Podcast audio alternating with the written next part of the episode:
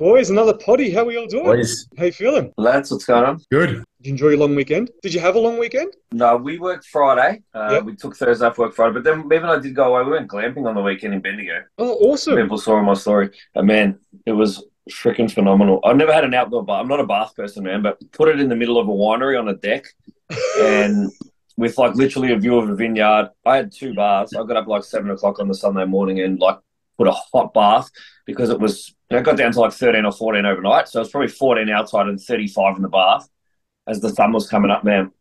That's cool. That's awesome. How about Magical, man. That's sick. Um, yeah, man. We well, I went to Sydney on Jen and I went to Sydney on Wednesday for a couple of nights, which was awesome. So that was good to we stayed in Darling Harbour. Um, Lovers weekend, man. What's that? Lovers weekend, man. Yeah, well, it was more of a weekday. It was good. We we dropped the kids off down at my parents down the beach, and then um, yeah, we we it was it was surreal, man. To have like seventy two hours without children was crazy. So that was that was really good. It was nice. We left when we wanted to leave. We ate at the times we wanted to eat, but um, but no, it was grouse. And then just we got back on the weekend and straight back into it now. So yeah. What about you, uh, MT? What'd you get up to? Uh, went down to Apollo Bay uh, with the fam, and that was fun. I um I went there all growing up as a kid, so I have some really really fond memories of that place. Absolutely love it, and um yeah, we just we had a really really good time. The kids, my brother's kids, niece and nephew, they uh, they absolutely loved it, and um Yeah. yeah, just had fun. And I, and as I told you in my check-in, I um I intuitively ate while I was there. You know, I um Very well too. yeah, I tracked up until um, uh, Thursday lunch was my last tracked meal, and then Yep. basically I came back, and then Sunday lunch was my next tracked meal. So during that time, I was all untracked, and as you saw, I I weighed in the same when I got home as when I left, and Awesome, man. I still brought some food with me. I bought some things I knew I wanted to have that weren't going to be there. But you know, my family they eat pretty pretty healthy, pretty simple. You know, there, was barbecues, there was veggies, it was salads, it was that kind of stuff. I think one night my mum made a lasagna, but other than that, uh, everything was pretty pretty standard. And I just thought I'm just going to go there and just um, just eat intuitively. And I knew I was able to because I'm now at my body weight where my body likes to stay. Um, you know, I always kind of land around at that, you know, that 89, 90. If I'm just cruising along, my body just always settles that into that region. So I knew that if I overate, underate, um, it wasn't really going to change much. And from a hunger, food focus perspective, I'm all good. Like, I'm not even fussed. Like, you know, like the kids were having ice cream and I had lollies and stuff, but I wasn't even fussed. So um, I thought, yeah, I'm just going to go there and just um, just eat intuitively and just uh, and just spend time with the fam. So I did that. But you're going to laugh because you know, I said to her, I, I might bring my fry, fry pan with me, and Mhm. uh, my mum's going to have a laugh about it. So I didn't bring it, but Kiki brought hers, right? And everyone wanted to fucking use it. Everyone, because the There fry pans are shit. You can't Yeah. rely good fry pans anywhere. So everyone was like, "Oh, can I use the fry pan? Can I, I want to cook some eggs? Can I use the fry pan? Fry pan? Fry pan?" I was like, "See, I should have fucking bought it. Should have bought mine." Man, you said you were going to do it. I know I didn't do it. It's like, no, I won't do it. But um, Mrs. M- Mrs. Trimboli's anabolic lasagna. Yes. Yeah, her lasagna is good. So it's a vegetarian lasagna, gluten free. Oh, okay. Yeah, it's amazing. Scotty is perking up. He's Got to like, get yes, it for you, please. Scotty. Got to get it. I do. Do you know what? I do like some lasagna. Yeah, it's probably got more veggies in it than it has pasta sheets, but it's it's awesome. Do you know what? That's how Jen makes lasagna when she makes it at our house. Same thing. Heaps of veggies in there, blends Yeah. better. I prefer it. Otherwise, it gets a bit heavy. Yeah, hundred percent. Yeah, hundred percent. You Um, get those micronutrient gains in the process. Love that. Yeah, no, it was awesome, man. Um, but we got plenty of questions for the potty. Again, I had to categorize them, and I'm just like trying to sort them all through. But you know what really was been really, really good since the last potty, and just in general, um, a lot of people have reached out about using the "but luckily" mindset. And um, you know, when you say something negative about yourself, or someone else says something negative, you add a "but luckily," and then you say something positive. Uh, one of my clients changed it to instead of "but luckily," "but thankfully," and um, and another one said that they also use um, "hopefully," right? So they tried to give me context. It's like if you drive up into a traffic jam, right? if you go, oh, there's a lot of traffic, but hopefully it clears. So they use that instead of um, but luckily or but thankfully. So um, yeah, I've got a lot of messages about that, and then we also got a lot of messages because I handle the the Instagram uh, prep coach page. Got a couple of people message about picking categories and seeing through their physique shots and asking um, what category they should be in. Uh, so that was really, really good that we got uh, some people reaching out. So I don't know if anyone reached out to you guys personally, but they definitely messaged the page, and um, I was able to get some really, really good feedback, which I'm really thankful. And then in some of the the question boxes where people are supposed to be asking questions, not many people, some, well, some people that didn't ask any question, they just said, "Thanks, guys, for what you guys do. Really enjoy the potty." So oh, awesome, appreciate it. Um, it's definitely motivating for us that uh, there's a lot of people that are getting, getting a lot out of it. So we That's thank great. you for your support and also we thank you for your for your questions too. But um, I don't know if you guys also saw. Uh, if we're going to jump straight into it, I don't know if you also saw that NBA came out with a new division, uh, men's fitness. I know you probably saw that, uh, Scotty, and uh, automatically thought of you two boys because I know you guys coach uh, some males and you got some people for season A. Not too sure if uh, you had a look. One thing I thought was interesting, which um, I know Stewie who runs NBA, who probably tell us a bit more about, but they're actually going to have a weight and height criteria, same as like a classic physique in IFBB. So that'll be interesting to see what they come up with there. But um, I think it's just the same as their men's physique. It's the symmetry round, the three poses, and um, oh, sorry, just doing the quarter turns. And then obviously they have the stage walk where you can do like your three uh, poses that you can pick of your choice. So that's something that's coming to season eight. What do you, what do you think, Scotty? Well, I actually had that conversation a few months back with Stu. So I actually kind of made a suggestion. Have you thought about adding it? Um, and also because I didn't want to have their traditional men's physique say to the same size as ICN. And so I said, if, what about if we put a like a height and a weight cap? And so I gave some examples because I prep lots of physique and lots of fitness guys. And so I think that will sort of be how he'll be able to determine it. So, for example, some of the taller, bigger guys, so you can work out what their height stage weight is versus some of the smaller guys. And if you know where those top ends are, it's not hard to devise a formula on, okay, so if someone, say, if I'm Michael Galanti and I'm 190 centimeters and I'm on stage at 75 kilograms, and you're like, you know what? I don't want anyone that's that big, then you just have to work out a formula based on what is the weight cap you would want him to be. And then you just work out um, per centimeter reduction how much comes off your scale weight. And then you just apply the same thing for the tall class and then same thing for the short class. So if you had, say, someone like Thelina, who say he's 60 kilos on stage and he's 160 centimeters tall, and you don't want anyone bigger than that, then you just work backwards from there, and then you have a threshold. So if you're 159, for every kilo you give up, you might lose. Sorry, for every um, centimeter you give up, you might have to lose 500 grams, something like that, to make weight.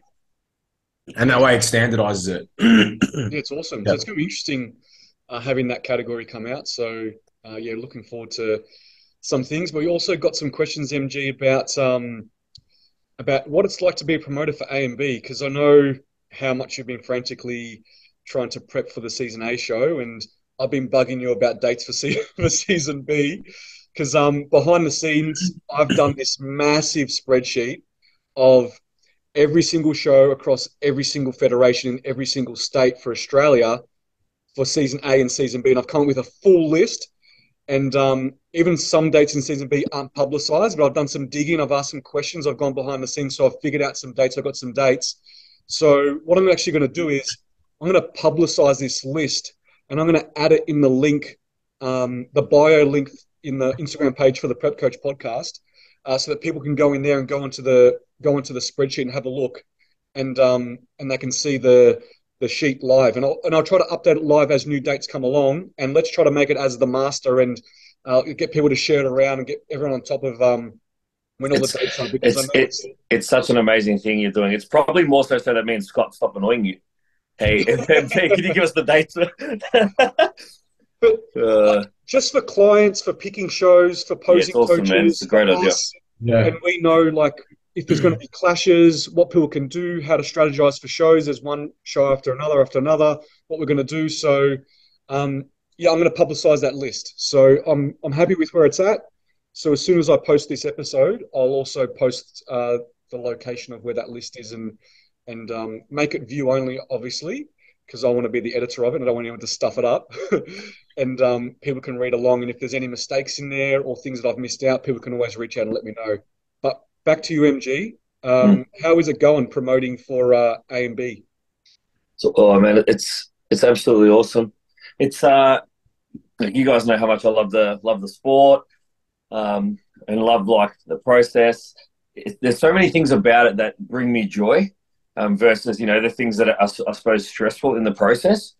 Um, and like to paint a bit of a picture, like I, I've I have contact with so many athletes you couldn't even comprehend. Like imagine my team plus everyone else who's competing who's got questions about the federation, the day, the the tennis. So I'm in contact with so many people, uh, and I get to be part of so many people's journey as well. Um, and then obviously seeing them all the way through to the stage, the posing workshops, um, and then seeing people um, celebrate their success with their family and friends is amazing. Logistically, I think the hardest thing about being a promoter is um, there's only so many weekends in a season. And then, as you're saying, you've got multiple federations running multiple shows. Oh yeah. You try to fit in with a certain block of of of weeks because you want people that are prepped at the same time, and then you're trying to balance out your own federations, nationals, and potentially you know world shows where you want athletes who are going to be ready for those shows. Um, where you're trying to minimize the gap between that show, say your state show, and then your nationals and your nationals and your world, so that you've still got athletes who are, you know, now not 35 and 37 weeks into prep because the shows are so far apart. So yeah. that's definitely been been difficult. Um, and then add on to that, you've then got to work in with your venue. So it's not just like I ring up the Kingston Arts Centre and say I want this weekend, which is what I was hoping to do for season B. But the weekend that I actually wanted, once I, I I got the uh, the weekend that was right for all the different federations. Then Kingston Arts couldn't do that weekend for me, so I had to change weeks yeah. again. So that's definitely been um, the toughest part is just the logistics. But that's you know you only do that bit of work across a week or two twice a year, so it's it's stressful, but it's definitely manageable. Um, the rest of it far outweighs all of that process. Um, you get the opportunity to work with sponsors and you know i've reached out and spoke to a ton of coaches who i've never spoken to before through this journey because you know obviously i'm trying to tell them a little bit about ANB and what we offer and hoping to give them the opportunity to put some athletes on our stage so um, it's been a whirlwind and as i say to you guys all the time i certainly love a few more hours in the day to to kind of fit everything in but i um, i'm head over heels with the whole thing i'm head over heels with the, the, the federation with being a promoter and everything that bodybuilding brings so um, I'm definitely doing what I'm meant to be doing, man. So I feel very, very, very lucky at the moment. I think I tell you boys that all the time, but very fortunate. And then add the Prep Coach podcast in, and life, life's just pretty much set. I can imagine how hard it is because I know just me creating that list and just seeing that there's not that many clashes clashes within a state, but across states there's definitely clashes. Um, yeah. Which is unavoidable. I totally get. There's only so many weekends in a year, um, so yeah, I could just imagine how tough it is, and I and I know that some federation heads speak to the other federation's heads, but we also know too that sometimes we're the conduit between for sure, for sure promoters, and they come to us and be like, "Oh, have you spoken to this promoter? What what are they doing for that date?" Like, "Oh, I'll find out for you. I'll get back to you," and we're kind of the middle person, but yeah, that's okay. I, I don't mind being it because I, I, I, like to know the inside goss too, right? But um, yeah yeah. There was some way where either everyone just locks in their date for like a three year period. It's like every weekend for the next three years, I've locked in the venue on this date, and that's the way it is. And everyone just knows that they're the dates. Yeah. It's not as simple as me saying that. I totally understand. Yeah. And the, the other thing is this is like, if you look at, say, us, ANB, and then you look at Stu, right? For, for, for our each state show, we have the same team that does every state. Mm. So that team needs to go to each state versus ICN, who have a different team in every state, Correct. who can run. New South Wales could do a show at the exact same time as Vic, who could do a show at the same time as WA. Not that you probably have had three on the same weekend, but because obviously you know we try and keep things unified and we want the same team judging and, and all that, we have to fly that team around. So we can't. We have to even then fight with our own different states as to what weekend we want. So it's it can be really difficult to to navigate sometimes. And I think someone sent something into the page the other day like um, or why you know why did you why did you take New South Wales dates from this to this or something like that. It's like we just didn't have a choice. It was either that or no show. So sometimes you know in the back end as promoters or as you know um, directors of federations, we are doing everything to have it as as smooth as possible and as close to other shows as possible. But we also have limitations that unfortunately we just cannot control. So. Yeah, I, that would be tough when you've got the same crew that needs to go to every single show across all the states and fly in, fly out. Yeah, you can't Yeah. run at the same time on the same day. And I know IFB is the same, right? So Doherty, he runs, he's the promoter for each one, and he also the MC for each one. So you can even see by me doing his dates, he doesn't have any clashes across the states because he needs to go to every single show, right? Just Mhm. like Stewie needs to go to every single show for NBA. So I totally get that. Yeah, seven gen, yeah. You get the same crew, you get the same judges, you get standardization across every show. But I totally get it that it is difficult for you guys to to try to pick weekends across every state so nothing really clashes and you can attend every single one of them. So Yeah. It's, super tough for sure. Yeah, and like like for us, like like Jen and I, and and you know, I'm sure Stu's the same. Like we're probably just running one show a, se- a season, right? And a, and a nationals in a state. So so then you know, there's obviously a balance of trying to get you know other feds like ICN's obviously got multiple shows that takes up multiple weekends. So. Mhm. Um, that's that's where the balancing act comes. But we do our best to all communicate with each other. It doesn't always work out sometimes. It's not because you know there's any ill feelings towards one another. It's just like at the end of the day, we all want what we want, and we're all going to do the best for our own fed. And if that means that at some point, you know, you have to take a day that somebody else wants it, it, is what it is. Like, Yeah, I get it because yeah, you're right there. So you run one show per season per state, whereas ICN would run. So, for instance, just in Victoria, just in season A, they've got three shows, Yeah. right? Um, and then they've also got you know two shows in Queensland. One's a a north coast and a south coast, and then there's one in like they got two, so they've got multiple shows in one season in one state. yeah, So therefore, yeah, you, you're bound to clash with one with one of them, of course. So it just becomes very, very difficult. But Yeah. keep we keep pushing on, we keep getting it done. We do, man, and we'll always keep getting it done. And you know, some some years it'll be exactly as we wanted, and others it'll be not on the week that we wanted. But we're still going to put on an amazing show, and that goes for all feds, no doubt. We all put our heart and soul into prepping it and organising it and trying to make it a little bit better every time. And at the end of the day, man, the outcome is that the industry keeps leveling up.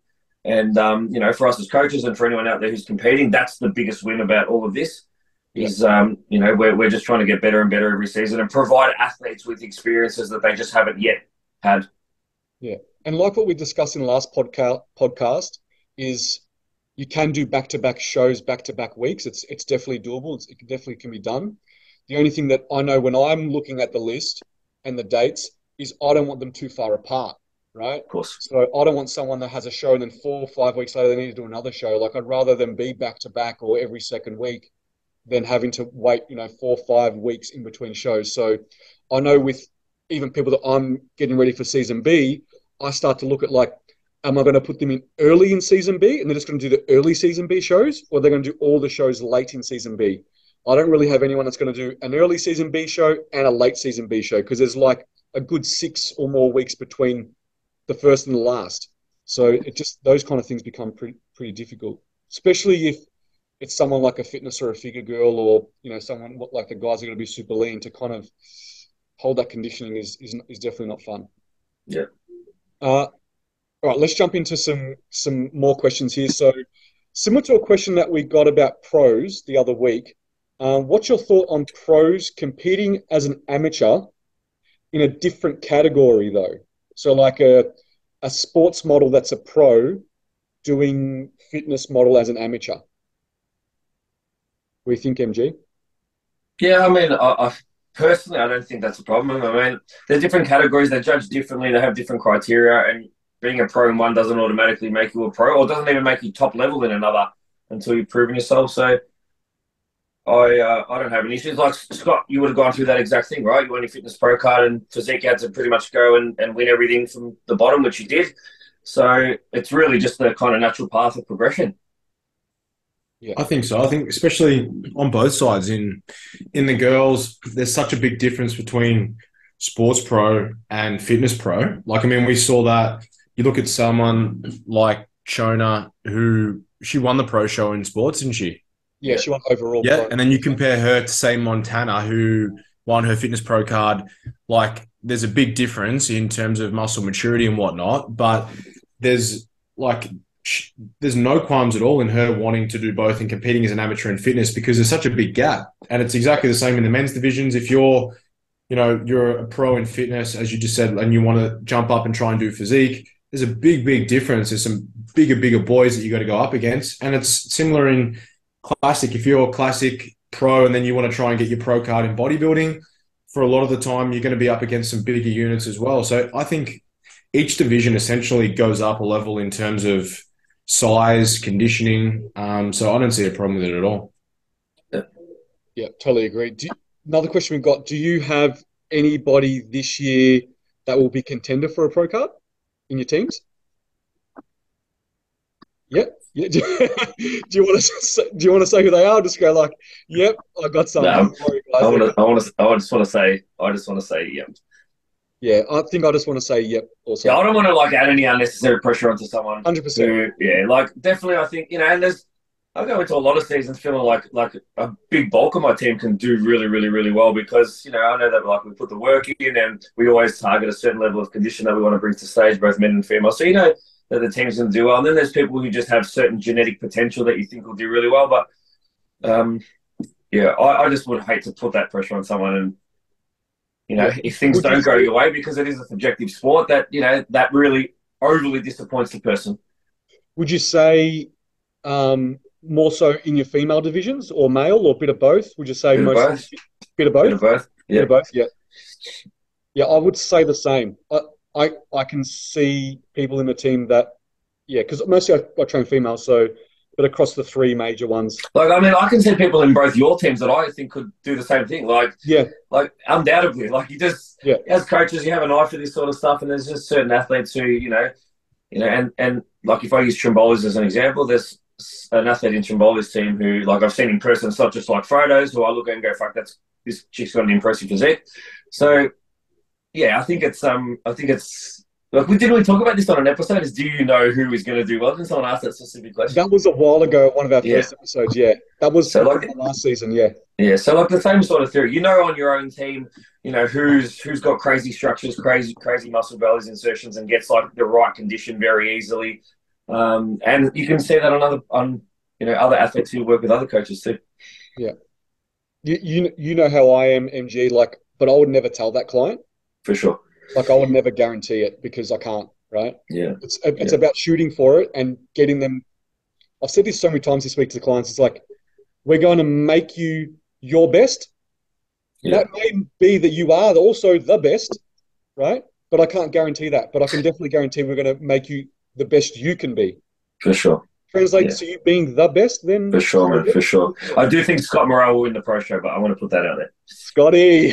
yeah, I'm going to say that because that's that that one I'm comfortable with. Oh, you said you're not trying to put pressure on people, bro. No, you're, you're, you're, you're a brother, man. And you you thrive, man. You thrive with pressure. You're just a warrior, man. I've seen you prep for fucking forty something weeks and just have like a.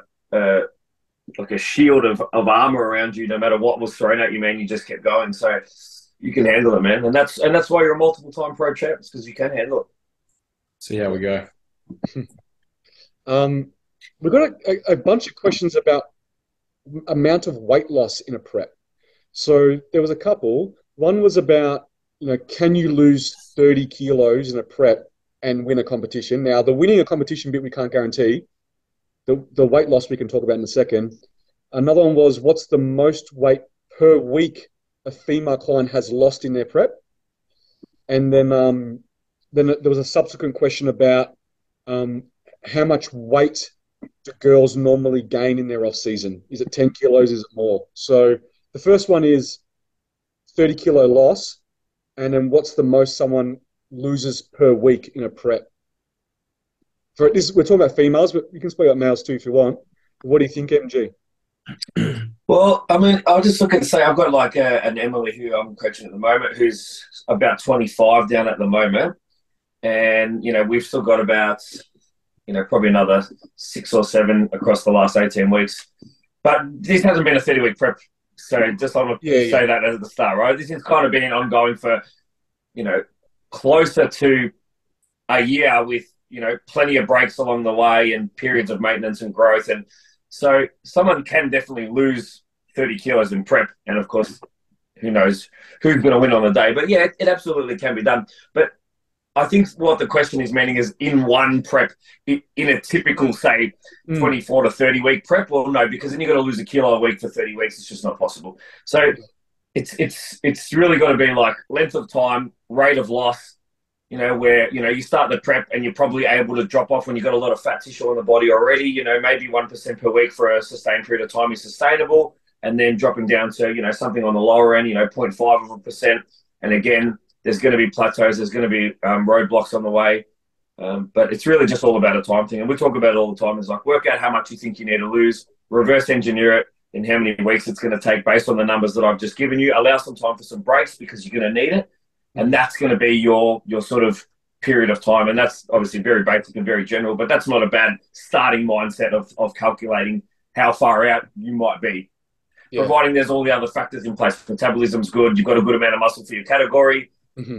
and obviously plenty more too. But yeah, I've definitely had a, a couple that have lost that much weight in a prep and it was a traditional like 28 30 weeks which is it's on the longer end for a female yeah uh, but they've lost that much weight around about the 25 to 30 or even more kg. Wow. Now, obviously, yes, it's not a kilo a week because they lose a lot up front and then it plateaus out. So, you know, when someone asks the question, the most amount of weight per week you can lose in prep, it's it's a sliding scale. They'll lose a lot at the start and then less at the end. So they lose 28 kilos in a 28 week prep doesn't mean they lost a kilo a week, right? Um, that's not our going in position. We don't want someone to be trying to lose 30 kg for a prep. It's not fun. It's definitely not fun. Not something. Yeah. We, and if you had someone that perhaps was that far away, you'd build that into your timeline. So they might want to do season B this year, and you're like, you know what? Let's do season A next year, and let's run an aggressive pre-prep phase that may be 16 weeks of dieting. We pull off half of that, and then we bring you back out slowly and maybe you only have to lose say 17 kilos in your 28 or your 30 week prep and at least that way it's more manageable. I think it's a bit easier for guys like typically a lot of guys if they're in the top like if you're a bodybuilder or classic and even some of the um, physique guys it's not uncommon for them to need to lose anywhere from 15 to 20 kilograms but again starting point is ideal. Uh, but if you're losing more than that or you're having to, then you probably just you needed to just start a little bit in in better nick. But I mean, one one of one of my guys I've got competing, who he's not far, he's probably only a few more kilos away from being ready, and he's still ten weeks out, but he's pulled off again. We didn't have the luxury of putting a really really good pre prep phase together because of when we started, but we did we allowed a longer timeline. But he by the time he's done, he it will be close to 20 kilos that we, he will have lost over his 32 weeks. Yeah. Which, when you think about it, it's a lot of weight. 20 kilos is heaps. Yeah. But, yeah. But as you said, a bulk of that was done like, I think maybe 10 or 11 of that was done in the first sort of seven or eight weeks. Mm-hmm. And then obviously that rate of loss declines because obviously there's less fat mass to be able to liberate as you go down. And especially if it's a first timer, we really don't know what their stage weight's going to be. Like we have a really good educated guess because based on the amount of people that we've worked with and seeing a lot of physiques and a, a lot of you know different bodies and knowing what stage weight roughly they're going to be. Um, but sometimes yeah, it's hard to predict to be like mm, it's probably going to be around about you know this much on stage. But um, sometimes we nail it. Like I've been pretty surprised sometimes how close you can really really get and sometimes you're a kilo or two off. But mm-hmm. again, that's it's about looking at the physique and assessing right along the way, and and that changes as we go. Yeah. If you and if you are prepping yourself, as a rule, I always sort of say to people, if you think you've only got ten to lose, add twenty percent. That's probably what you need to actually lose, and build that into your timeline. Yeah, yeah. Because worst case scenario, you say you suck down and you're one or two away from where you originally thought you were going to be, and I'm telling you to add that twenty percent, and you don't need to then that just buys you more time to be able to close the gap and eat into the show. But it's pretty rare that you see a full lineup on stage where everyone's at 100%. Yeah. Well, so if you're working for yourself, you'll want to prep yourself as a rule. I always, and even to some of my younger coaches in terms of that I, uh, that I work with um, via mentoring program, I'm always like, if you think that they have 10 kilos to lose, then probably budget for more like 12 to 14 because that's probably where they're going to be. Because when you first start out, you don't have that anecdote and that data over, you know, the last 20, 30, 40 shows to be like, at the start of a prep, this is what I I had estimated they were going to be at. This is where they land. This is how far I was off. So moving forward, if you think they're going to be here, you make that allowance based on your your previous um, data that you've collated, and then it will give you a little bit more of a, an accurate representation, and that's normally pretty close. Yeah, like I know with me, when I got to around about just under eighty, I was like, surely I haven't got far to go. Like I look, I look pretty diced. But I got down to 75, you know what I mean? Like I got another 5 kg more, and I was like, all right, this is where I need to be. Fine, all right.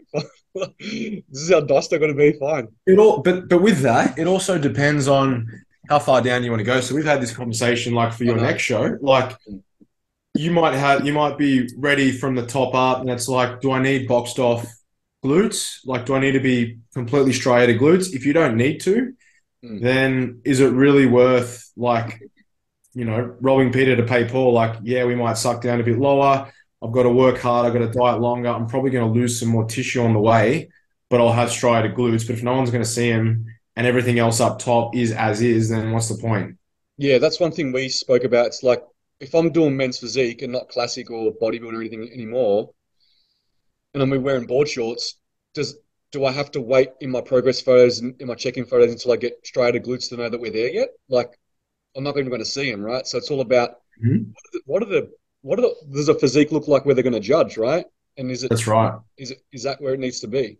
And sometimes, like in in some cases, everyone liberates fat from different areas at at different rates. So, like typically, glutes are renowned to be one of those areas that are the very very last to come in, and they normally are. But for some people, they come in a little bit earlier and you, you start to get some striations earlier, but it might be that they hold a lot of belly fat and that takes the longest to come in.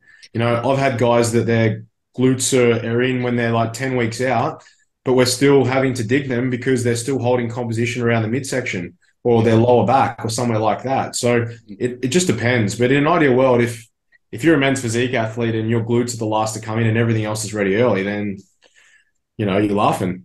Don't hopefully know. that's the case for you, bro.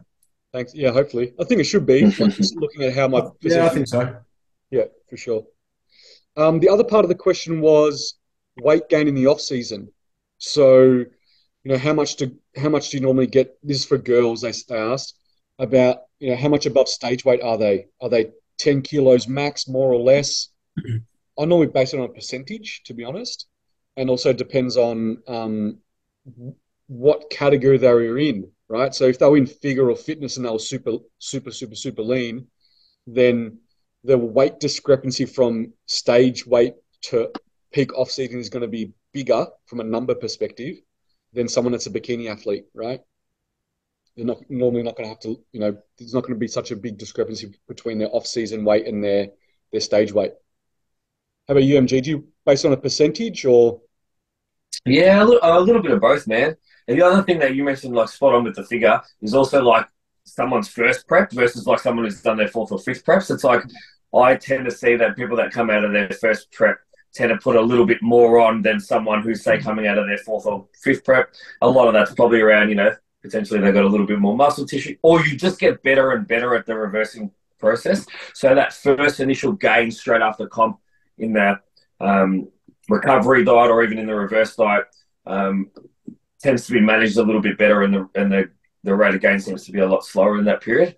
But like for for example, if I was to say like uh, a 55, 57 kilo bikini athlete, um, you know, probably something around 65, 66 is like a bit of a, a gauger for like where I want to have my, you know, first real assessment. But again, I think we've spoken about this many times too, is people get to that point and get really, really uncomfortable because it's not a position they've been in for a long time and they want to get out of it straight away.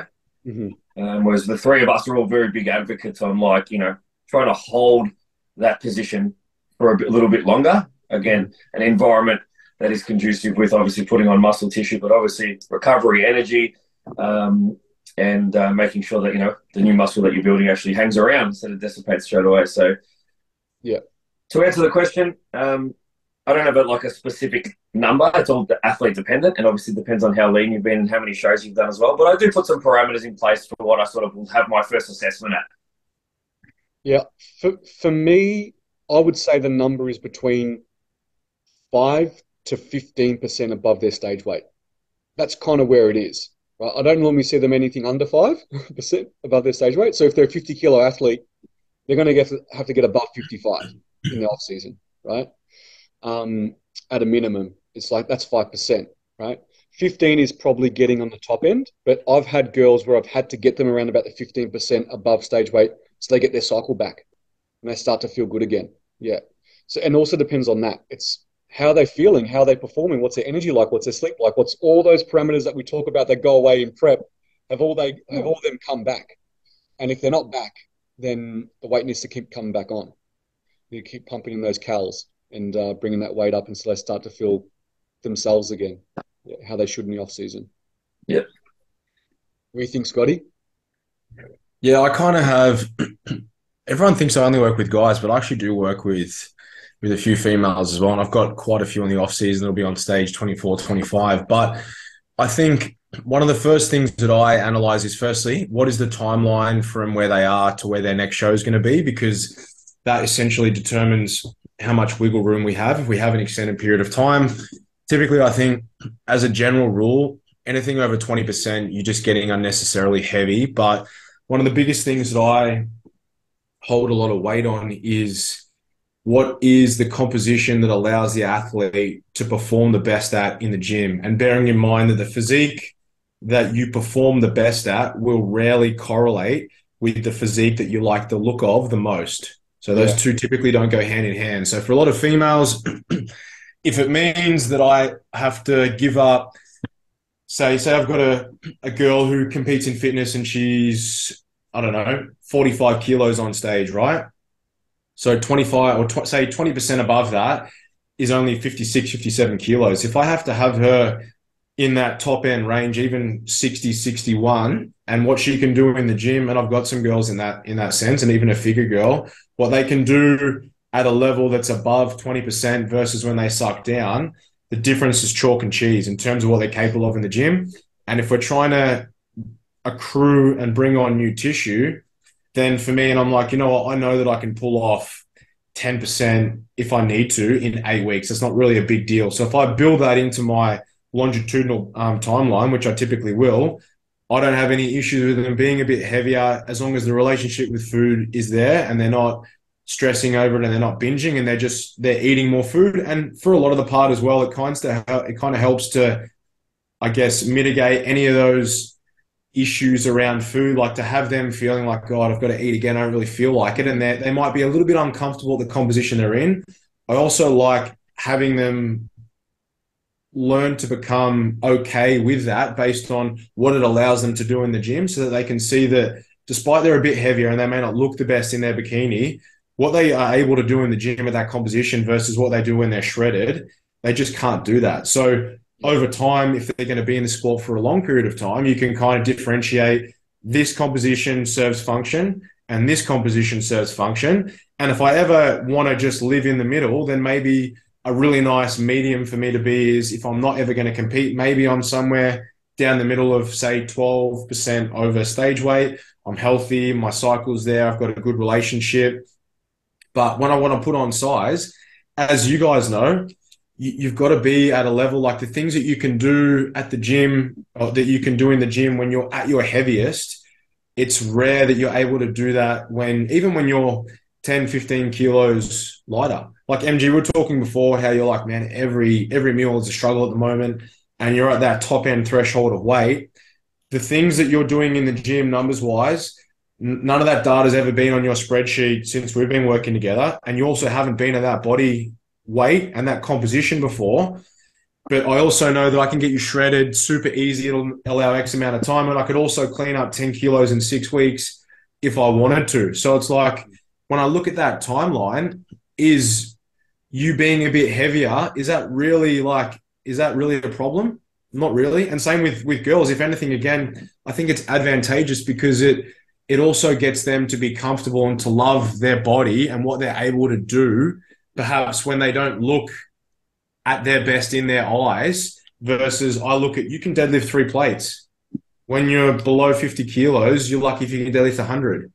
And again, I know which weight's going to allow them to, to build more muscle. So I, I don't think there's a right or a wrong amount, but I, that's just how I sort of tend to approach it, that I don't have an issue with that. But the caveat to that is there's no point in getting unnecessarily like overweight or fat just for the sake of it, because essentially at some point you've got to die that off. So if you can get to a point where you're able to maintain food's good, all those endocrinological um, markers are where they need to be, and your health markers are where they need to be, then I think that's the right amount um, in terms of where you can you can kind of chip away. If performance is good and you're not having to, you're not gaining like seven, eight hundred grams a week. If they're just mini gains and you set in point that bandwidth that we've spoken about, then then that's okay as well. So I think it's bespoke to the individual, but I definitely don't think there's an issue with being a little bit heavier.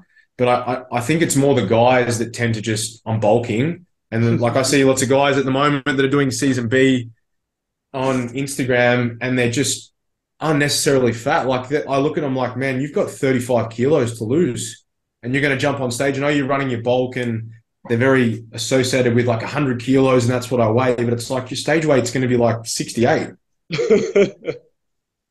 so I, I think there's different situations, and I think the guys are more inclined to want to go down that path. But um, but as it was sort of framed around girls, yeah, I think for me, there wouldn't be any girls in my off season at the moment that would be based on numbers it would be under 15%. Most of them would be in that probably 18 to 25% mark range. But again, those are getting closer to a show. Like say season A next year, I've got a couple of people doing that for 2024 girls. They would be within 10% of stage weight or close to it by the time their prep is going to start. And again, that will be built into the timeline. So I think as long as you have, and we've spoken about that longitudinal periodization view, and you're not just looking at six months, then I think, and that's the advantage of working with your coach all year round. Um, but yeah. Do you do you guys know where your your like settling weight, if you want to call it your settling weight, is if you were just to stop tracking, eat intuitively, not try to force feed, and just just eat and train? Do you know what your settling weight would be? Like I know mine is where it is now, is like around about 89, 90. Do you know where yours is, Scotty? Yeah, mine's normally, it used to be from my last prep, I'll just hover around 91 ish, but now it's around about 95. So, and I'm finding that point, like we are speaking about, where I'm pushing more food in, but I'm like like 100 grams, 200 grams. I'm still in that 95.1, 95.3. It's just that's sort of like that sticking point where I have to really push it over the edge, and then I'll see some um some okay. some linear gain. How about UMG? Yeah, I reckon I I could sit at 92, never have to pick up a scale ever again, and just float between 91 and 92 easily.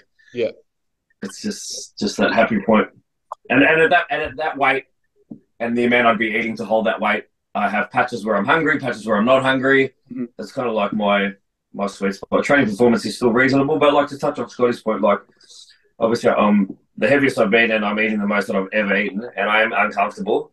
But you know, I'm walking into the gym and doing exercises that where in previous phases, you know, especially when I'm dieting, I'd be like almost half psyched out stepping up to the bar because I'm like, holy shit, how am I going to lift that weight? Now I'm just like, I'm thinking about it the night before. So yeah. it's it is it is such a different world to be in. Like the uncomfortable part's now the food, but the training is like the bit that you go, this is why I love bodybuilding. I forgot about this when I was prepping because the weights become so hard. So you do need to spend periods of time in this in this point. And it's not until you get to this point that you realize how important it is. Yeah. And you and you realize that being lean and being like reasonably lean all the time is just such a waste. Yeah. It, it's gonna make all the difference. It's yeah. gonna make all the difference when it comes to stage. And I think that's the kind of perspective some people need to have. Is yeah. that being a little bit uncomfortable is a sacrifice uh, that you need to endure if you want to be competitive because there will be people out there that will do that. Yeah. And then they'll be the ones that may have the edge on you when it comes to yeah. This, and, yeah. and can we touch on this? It's not a question that got asked, but I get this a lot with my team. It's like, you know, I know people look at other people on Instagram and there's some people who are in their off season and they're still like, you know, reasonably lean, but look a lot bigger and their weight's going up guys, don't forget how much genetics play a part of this too. Mhm. So, like, we always talk about not comparing yourself to other people. It's for that reason. It's like maybe for me to put on two to three kilos of muscle in two years, I have to carry a little bit more body fat than maybe someone who's a little bit more genetically blessed, you know, hypersensitive to growing muscle and just grows muscle a lot easier and doesn't need to push as much food. So, I'm never going to compare myself to anyone else because what I need to do in my off season to grow muscle is what I need to do. Don't worry about what anyone else looks like or is doing in their off season. Just follow your plan. Oh, I, we could go on the biggest tangent about the, about that whole thing because I get that Do it, do it, do it.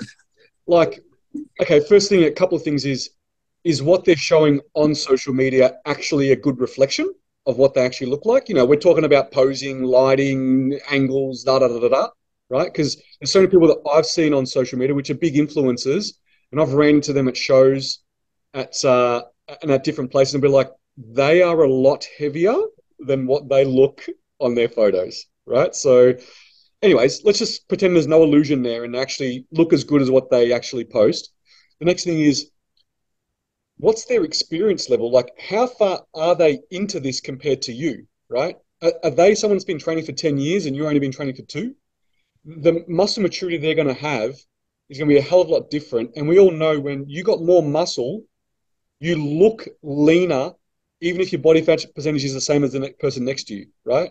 because muscle is popping, right? Muscle is showing, it's creating shape. You look leaner than what you really are. So you may have, you may both go get a DEXA, you and the person you're comparing yourself to, and the actual body fat percentage is exactly the same, right? But they just look leaner than you because they have more muscle mass, right? Mhm. And the next thing is too is maybe they were really good at their reverse diet. Maybe they didn't put on so much body fat so quickly, right? And they actually did not, they did it at the correct pace they should have. And so now they're actually in a really, really good body composition position for their off season, where maybe the person that's doing the comparing didn't approach their reverse diet in the appropriate way, and they've put on too much body fat too fast, right? And maybe their their optimal body composition where they should be might actually look like this person that they're comparing themselves to. So there's a lot of things, a lot of factors going on. And then yes, you add in genetics, right? Yeah, and then maybe they're enhanced too. Throw that in. And maybe, they're, and maybe they're enhanced, which is probably a big possibility. Because a lot of people that people send me, like, why can't I look like this? But it's like, uh, you realize that, person's enhanced, right? Like, oh, I didn't know. Oh, wow, I didn't know that. So um, th- there's that element too. And also, we spoke about this the other another episode about body fat distribution and where people store their body fat. And there's people that are just they have an Instagram body, right? All their body fat is in their lower half, on their fucking glutes only, and there's nothing in their midsection. So they wear some really, really tight pants with the crop top. They got abs showing, and they got a big booty, right? Because that's where they hold their body fat, and they got nothing in their midsection. So they look lean, but they're actually not lean. All their body fat's hanging around there, and that's when we said, wait until that person jumps on stage when they actually need to get lean, and all that body fat comes off, and they got a pancake butt. So just you got to there's a lot of factors that come into when you are comparing yourself to someone else and that's why it's not good to do that For sure, yeah. And like the best thing that you said there is, man, like how long you've been doing it for, and the more muscle you put on, not only just for the way that it looks, but the more food you need to sustain that amount of tissue as well. So it's just so many parts to it. So that's why comparisons are such a, a dangerous thing, especially in our world. But you know, unfortunately, with social media the way that it is, it's always going to happen. Um, and that's why if you've ever got any concerns or you're worried about where you're at, just just talk to your coach. Like tell them how you're feeling, have a conversation with your coach. I said in my check-ins to Scott this morning, I'm like, bro, my legs are shredded, my arms are shredded, and I'm carrying a child downstairs in the midsection. right? Like I did. I'm like, but it's fine. It's like when I train, I'm grafted the way my legs look. I love training shoulders. Um, they stay lean, so I can deal with a little bit of fat around my stomach, bit around my chest, because I know that, like Scott said, if, if we need to pull off some weight fast, we can do it. But Yeah. Um, yeah, I'm certainly not going to get caught in the of the habit of looking at you know these IFBB guys who I love, I follow them, I, I respect what they're doing, but they're in a different world to me. So yes, I admire it, but I'm certainly not comparing myself. so we actually got a question about PEDs right and I wasn't going to talk about it because I didn't know whether it was going to lead into that way but we, we are leading there so let's just talk about it right um, one of them was about how do you feel about PEDs so performance enhancing drugs uh, and making the move from natural to not natural for a female So, surpri- not surprisingly, but there was a an athlete on Instagram that I saw the other day that did a uh, anonymous, you know, question answer kind of deal, and they openly spoke about their PED use. What they were on is a female IFBB bikini girl. You, maybe someone out there that's listening to this might know exactly who I'm talking about, but um, they were natural for some shows, and then the last year where they made some great progress, they said they were on PEDs. They were quite open with it, and they there was about a list of five or six they listed it listed out, and they were ones that I know, like male bodybuilders take, right? And um, she said that she got results from it. Surprisingly, no, not no surprise there, but she said she felt mentally like garbage, like absolute garbage, and it really affected her mental health. And she's off them at the moment for that big reason. And when it when that came out, it was kind of no surprise to me. It clicked. I'm ve- I'm a very perceptive person. Like I I look at things and I really I'm really attentive. And it's someone that this is person uh, someone that I follow, and along the journey you could tell that there was underlying mental health issues there. Like there was, and this is the way they were swapping and changing careers, swapping and changing whether they were competing or not, swapping and changing going offline, online, offline and just knowing because I coach a lot of females, so I know how people act when they're in that kind of mindset, that mental state. And then when she said this the other day, and she said, "This is the reason. This is what it did to me, and this is the reason why I went off." I was like, "This all makes sense now. This all makes absolute sense." So when this person asks this question about what do we feel about it, um, if you want to do it from a competitive standpoint, and you're going to go into a federation where they're not going to test you, just understand that yes, physically you're going to progress, but maybe not mentally and emotionally. And that's a big risk that you need that you need to understand and, and that you've got to take into consideration. Considering the fact that this person that I'm talking about, and I don't know about this person that's asking it, but they're competing in divisions that I know girls are winning naturally.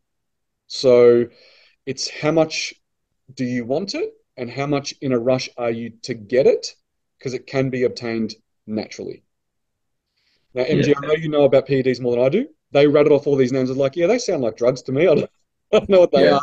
I should have yeah. screenshotted it. But um, what do you, what do you feel? Yeah, look, it's hard from a female point of view because my only expo- exposure of coaching enhanced people um, has been through males, right? So mm-hmm. I, I certainly would know what the substances are and stuff, but um, how they affect the female I, I wouldn't be sure. But um, if you just look at like last season alone in IFBB bikini, just here in, in Australia, um, you know, there was some some natural competitors who did amazingly well. Yeah, just use Beck as one example. She cleaned up Vix, did amazing at national. So I think it depends on your division. If you are someone who is looking at doing something like a, a figure or a physique in an IFBB, I just don't think that there's much chance of doing very, very well as a natural in those type of divisions as a female. And then if we transfer that across to males, there would be a very small percentage of natural male guys who could do well in men's physique. Um, at an IFBB show, you would have to be like, you know, at a level of like a Scott, you know, a natural pro champion. Because I've been to the shows many times, I've coached um, guys that have done IFBB as enhanced athletes, and the the size is just phenomenal, man. Like being backstage, I'm just you know, it's it's it is mind blowing. And then you go even bigger than that, and you look at you know someone of like Maddie's size, and then step up to like an open, um, you know, where some some of these guys are, you know, 110 kilos plus. It's just it's just not not going to be possible. So I, I think that you know, there's a place for it in the sport as long as you're competing in the right federations and the right divisions. And I think as long as you've got someone um, who's there, who can guide you, who's got experience um, to to help you make the right decisions and not overdo things. But at the end of the day, you know, I would want, want to be somebody who has everything in check, uh, mental health's in a really good place, um, and there's nothing that's going to contribute to you um, potentially, you know, feeling a little bit depressed because it's not something that you can really stay on forever, and at some point you're going to have to come off. So if you are starting it in a bad place, assume that when you come off it, that place will probably be a little worse. Yeah. Yeah. And this person I'm talking about actually has a, a reputable co- coach too. Um, yeah. So it, it, was just a, it was a little bit surprising. And yeah. um, I know is it an Australian athlete or Australian athlete? Yeah, yeah uh, Victorian athlete. Um, I know this coach also coaches someone else who's also admitted they're on they're using um, PEDs, and I was surprised they were because they don't look like they would because they uh, they they still look natty. I was really surprised. I was like, okay, uh, all, these are all females. Yeah, they're all females. Yeah. Yeah, I was, I was, I was pretty surprised with one of them. I was like, mm, you, you look like if you're taking stuff, you should be far, more far along than what you are. But there's so many people that we see it a bit, perhaps don't do well in the natural federations. I've seen some of the guys do it and they move across thinking that, you know, pharmacology will attenuate the problem. Maybe that's why. When in reality, if you're not doing all of the right things, if you you're not your nutrition isn't on point, your training isn't on point, your recovery is not on point, if you can't sleep and do all the things you need to do, then what's the point of, of mm. doing it? Because all it allows you to do is to take things to a more extreme. So if you're not doing the basics to to build muscle, drugs aren't just going to make like magically make you huge. You you have shitty workouts and you eat like garbage and you don't sleep, and just because you're taking, you know, test or growth or debol, whatever it is you're taking, doesn't guarantee that you're going to get a result. It just guarantees that you're going to sting your wallet and you're probably going to fuck around with your blood markers and waste your time. Yeah. So, MG, we got a question about clenbuterol. So let's answer it because we're talking about PEDs anyways. But uh, it says uh, thoughts on using it for cutting dosages, time periods. Is it worth taking? You probably know better than us.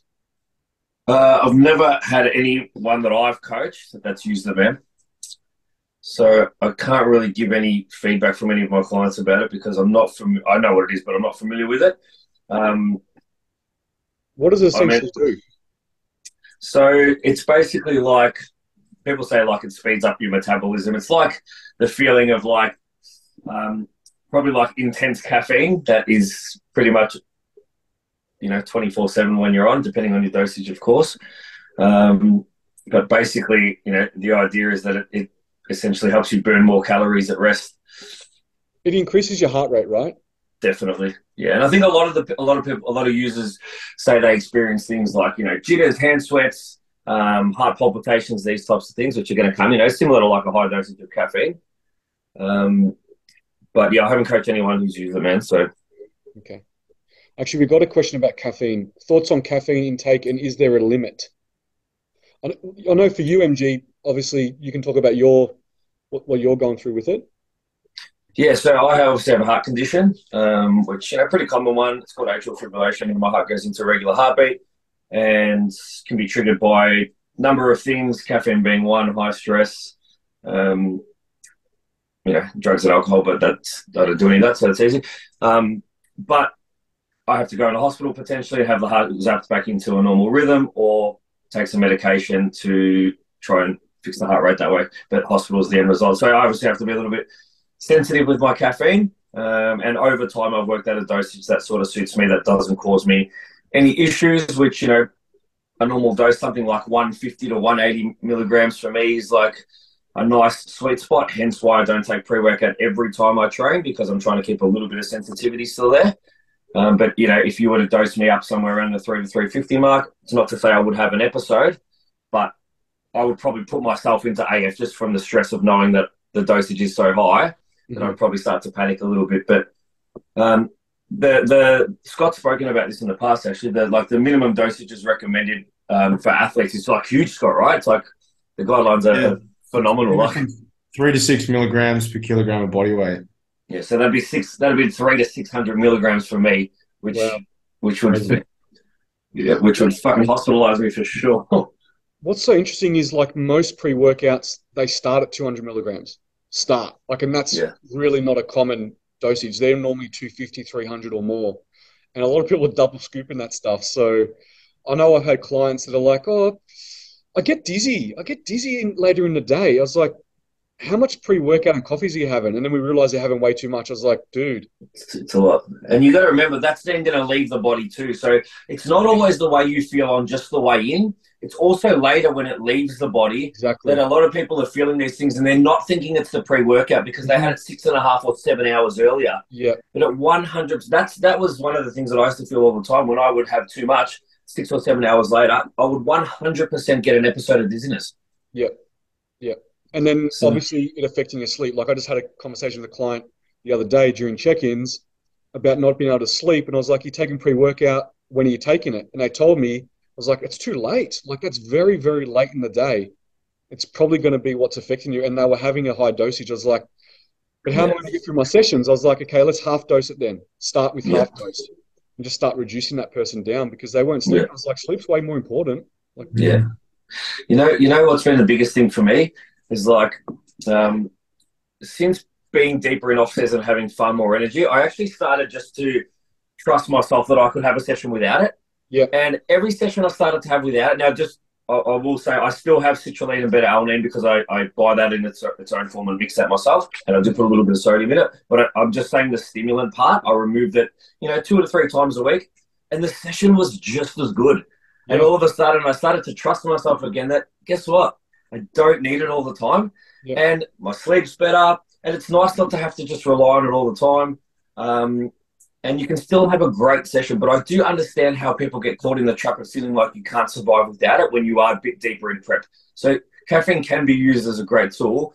But I think when you're in off season, it's a really good chance to maybe step it back a little bit Yeah. and just show yourself that you can have killer sessions without being stimmed off your face all the time. Yeah.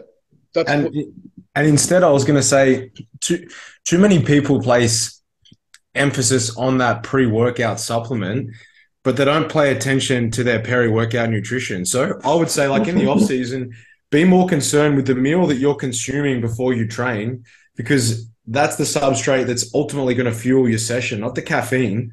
Like, yeah, you, you'll see a little bit of an increase in performance. Could be anywhere from maybe 10 to 20%, but there's an, there's definitely an element of placebo to that. But if you're getting the right amount of carbohydrate, you're getting a, a protein feeding going into your session, it's low fiber, you're hydrated, that's more than enough. Like bolster arousal levels by watching a YouTube clip of, you know, Jay Cutler or Ronnie Coleman or whoever motivates you, and then heighten arousal levels, you know, via via that way. You know, listening to music as well Yeah. to uh, enhance sympathetic drivers. So there's other ways to go about it rather than just worrying about caffeine. Yeah, for sure, man. Yeah, like you know what? When I when I started working with Scott, and obviously Scott, you you put me on like a, a cereal type food pre workout. My stress now, if I don't get that cereal meal in, that's the like oh shit, like I'm probably gonna have a shit workout. Not the caffeine anymore. That's been the biggest switch for me.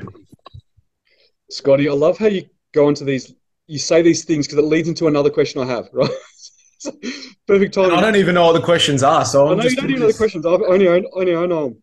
But um, MG Scotty Fitz, right? Your your main man, Scotty Fitz. Yeah, so yeah. question. He actually videoed it to me uh, Oh, on the IG account, and his question, in a in a long-winded way, but try to make it shorter, is complex carbohydrates post workout. All right, Scotty, I'm going to get you to take over this question. I think the context is he trains in the morning uh, after one having one meal. Mhm. And then he also sometimes trains later in the day after work, so he's probably eating throughout the day. So complex carbs, post workout, those two scenarios. How would you tackle it? What do you think? Yeah, for sure. So if he's training fasted first thing in the morning, I assume he would be consuming potentially backloading the night before with some carbohydrate because that carbohydrate's not going anywhere. So he will likely have achieved um, complete muscle glycogen saturation. So when he goes in in the morning, he normally would only, I'm assuming, need a small meal, um, a little bit of carbohydrate like some rice cakes and jam, maybe a WPI shake so he gets that MPS spike. And then post training, he would definitely want to have a good carbohydrate feeding. So I don't think, I mean, you could have some simple carbohydrate straight away to get that initial um, insulin spike. But if you're consuming, say, a polysaccharide like or a, a starchy carbohydrate, if it's potato or if it was rice, you're going to get that over the entirety of the hour that's starting to be absorbed and digested anyway. So I would definitely recommend having a complex carbohydrate post training. Bearing in mind that most people are only going to be able to um, absorb and digest around about 80 to 100 grams within that first hour or just in hour in, in, in general. So, a little trick that you can to help um, to help add towards that partitioning into that digestion is to consume glucose with fructose. So, for example, if you can add some fructose to the meal, we've spoken about this before about the um, the glucose transporters being a little bit different for glucose and with fructose. So, if that um, that sodium linked glucose transporter has already been saturated, then adding in some fructose will essentially allow you to be able to take on board more carbohydrate and then to be able to partition it. So it might be having a little bit of fruit with that meal, or it could be um, grape juice or something like that, or a banana, adding that in. It could be banana and oats or potato. Um, you might have banana straight away post training, but I definitely wouldn't delay having a, a complex carbohydrate feeding, and that would definitely be your your go to rather than just onboarding a ton of simple sugars straight away. Okay, so actually, complex carbs would be your go to post training, considering the fact that you've probably had something before you've started, or maybe during your training session. So complex mm-hmm. carbs is completely fine. You don't need to shovel in a bunch of simple carbohydrates. It's not really as necessary as what people think. For sure. And typically, if you take on too much, obviously, glucose is more um, readily available. It's faster absorbed. But if, again, there's a limit on how much you can onboard in a short amount of time. And most people, for most people, it's normally around 30 to 60 grams. And if you exceed that, you're going to have some GI distress versus if you're taking a, uh, a slower digesting carbohydrate, it will still make its way into to circulation. And again, given that you're taking it first thing in the morning or you're eating that first meal, there's no real reason that you would need to have to get a carbohydrate um, on board as soon as, like, obviously, you want to get a feeding as quick as you can, but getting simple sugars in straight away is not going to supersede getting in a really good, um, slower releasing carbohydrate, which is still going to do its job and is going to top up muscle glycogen stores over that period of an hour to two hours. Um, I know if I had to choose between eating lollies and a protein shake versus having, um, you know, having your shake and then maybe 45 minutes later having some rice or some potatoes and then having some chicken or beef or whatever it is you're eating. That's the, or, or could be oats with protein powder, or whatever. That's definitely going to be more beneficial. Yeah, and I just I reckon I reckon his post workout at the moment is oats, WPI, blueberries, and a banana. Overnight banana, perfect. That's good. Yeah. You're ticking yeah. all the boxes. Just quickly, Scotty, real quick, so I know we've got to go. But if you're in prep and you don't have many carbs, right? Mm-hmm when would be the best place to put them? Before or after training? If you just had to pick one or the other. I would stick them before, bearing in mind that the carbohydrate that you're onboarding, it's unlikely that you will have, depending how low your carbohydrate is, but it's unlikely that you would have complete muscle glycogen saturation. So when you are training, you're going to be breaking down lipid. Depending if you're onboarding carbohydrate before you're training, as soon as carbohydrate is in circulation or you take on board some carbohydrate, straight away you're not oxidizing lipid to fuel your energy demand. So that carbohydrate is the substrate that you're utilizing to be able to make ATP until it's gone or you've used that up. And then once that's been used up, you're obviously switching over to um, to lipolysis. So you're breaking down fat cells to obviously to fuel your energy demand. So I would rather fuel, given that carbohydrate is a better substrate to fuel training, especially resistance training, I would rather have that on board early. And then afterwards, as long as you're getting protein in, if you don't have any carbohydrate in um, post training, so if you're feeding low, then essentially you are going to be in a state of lipolysis thereon after. So that would definitely make a lot more sense than going in without carbohydrate and then putting it back in afterwards when you're probably going to burn through that throughout the day, just doing whatever you're doing. Um, so it would make a lot more sense to take that um, carbohydrate and put it into that pre-training meal. Uh, and, and, that's typically what I do with all of my athletes myself. There will be, depending when they're training, if they're training at 11 o'clock, their higher carbohydrate meals will be meal one and meal two. If they're training at seven o'clock at night, they would be meal three and meal four with a, a lower carbohydrate, high protein meal um, post training. So that again, when they finish that, they're going to get the MPS spike from the um, from the protein, but they're also going to be in a state of lipolysis post after that. Yeah, awesome. So just for people that don't know, lipolysis fat fat burning, right? Yeah, so sorry. Yeah, so lipolysis is a state of oxidizing lipid to fuel your energy demands. And obviously, glycolysis, we're breaking down um, glucose. And um, yeah. Yeah, and MPS, muscle protein synthesis. Muscle well, protein synthesis, yeah. And again, it's important, as we know, especially when we're in prep, we want to make sure that our rate of breakdown versus our rate of obviously rebuilding. So think of it as blocks. Every time you train, you're taking some bricks away from a fence, and every time you consume some protein, you're putting the bricks back on the fence. And in order to build more muscle, we need to make sure that there's more bricks on the fence at the end of the day than there was when we started. Yeah. And that's probably why it's important to, have that protein meal post training. Yeah. And the, the advantage of having it, I mean, we know that obviously when we have a protein feeding, we get that MPS spike. We also get it, and we know that we elongate it when we pair that with resistance training. So if you have, and that's why it's so important in the morning if you're training fasted, people like, oh, I don't really feel like a meal first thing in order to maximize that MPS um, period of time. And just to be clear again, we're talking about protein synthesis. So we're synthesizing more protein. Then we want to make sure that we get, even if it's just a shake, and typically you need at least 20 grams of protein, of complete protein source. We need to have leucine in that. And then obviously pairing that with the resistance training will cause that spike to go up. And then eventually it's got to come back down again. Mm-hmm. And then obviously having your post training meal will send it back up again. And it's constant. We go through waves like that all day, every day. It's normal. But yeah. we want to make sure that obviously the time we've got our baseline, we want to ideally have more time above that than below that yeah. to ensure that we don't end the day under versus over. Yeah. Awesome. Thanks, Scotty. That explanation. I think that'll uh, get that that one done for um for Scotty Fitz that sent that through. That's mm-hmm. awesome. Boys, we have gone through heaps of questions. We actually got heaps more, but we've got to leave it there. Um, we'll continue on for the next Thanks. next week. Thanks, boys. Thanks, MT, for uh, Thanks, boys. MT. Thanks, no guys. Look forward to next week. Appreciate you. Take care. See, See you, guys.